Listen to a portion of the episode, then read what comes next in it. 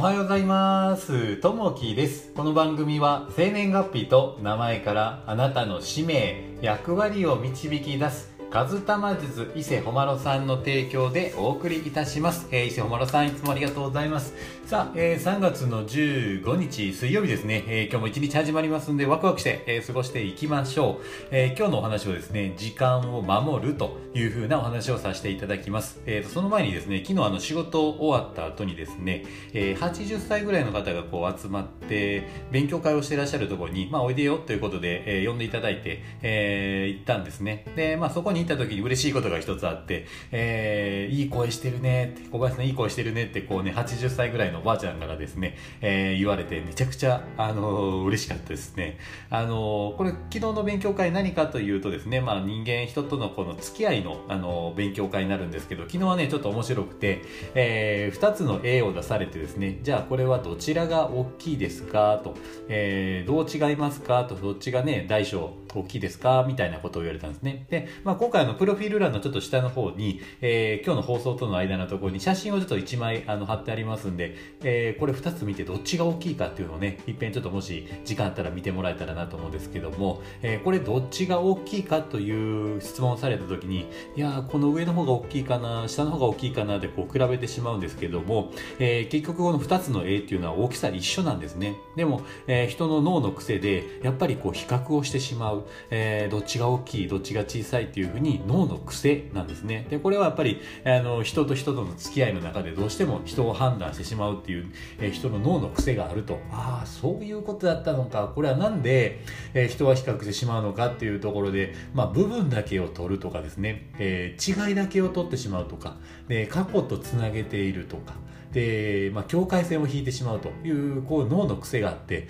えーやっぱりこの人と人を比べてしまう、えーものもそうですけど大小を比べてしまうというところは実際は同じものも同じで、まあ、人も一緒なんですけどやっぱりどっかで脳の癖で比べてしまう。これは面白いなというところでですね、えー昨日いろいろ勉強させていただきました。まあこういった思い込み思い込みを捨てるというところですね、えー早速今日のねお話入っていきたいなというふうに思います。えーと今日はですね時間を守るというところですね。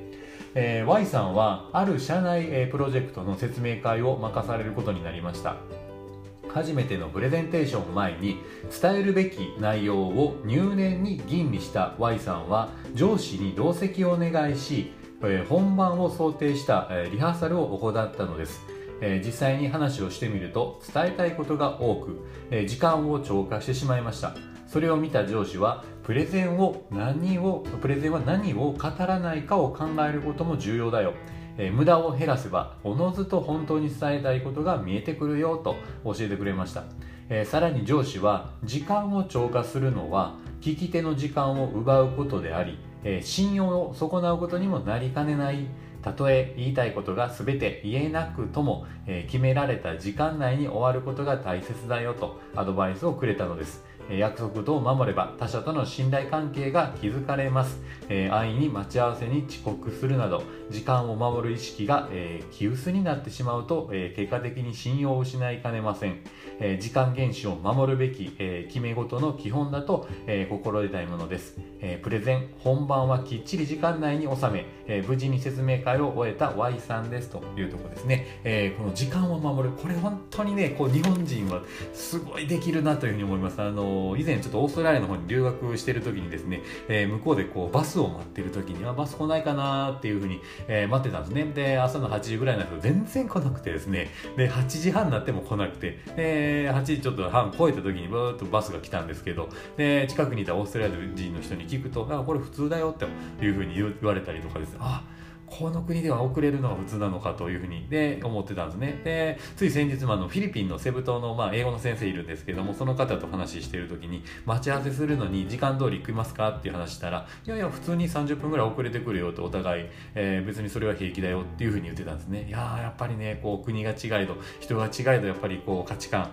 えー考え方が違っていいんだなと。やっぱりねこう思い込み、えーこれでなければならないっていうのを外せばものすごくね、えー楽になるなというふうにね、感じました。えー、まあそういったところでね、まあ時間を守るっていうのはきっちりね、守るっていうことはいいなので、いいことなので、それはね、守っていく必要は、ああるのかなというところもありますね。さあ、えー、今日のね、えー、一言になります。えー、この地上で、えー、過ごせる時間には限りがあります。えー、本当に大事なことを本当に一生懸命できる機会は2つか3つくらいしかないのですと。あスティーブン・ジョブズさんの言葉ですね、えー、何を選びますかね。まああの生きてる中で本当に大切なことっていうのは本当にねこう1つか2つ、えー、そんなにたくさんないということですね。まあこれでやらなければいけないこうしなければならないっていう思い込みをね、えー、捨てて、えーまあ、これで良いというふうに形にすればものすごく楽になるんじゃないかなというふうに思います。さあ、えっ、ー、とね、昨日の配信をさせて、えー、いただいたんですけれども、えー、昨日の配信は心を磨くというふうな配信ですね。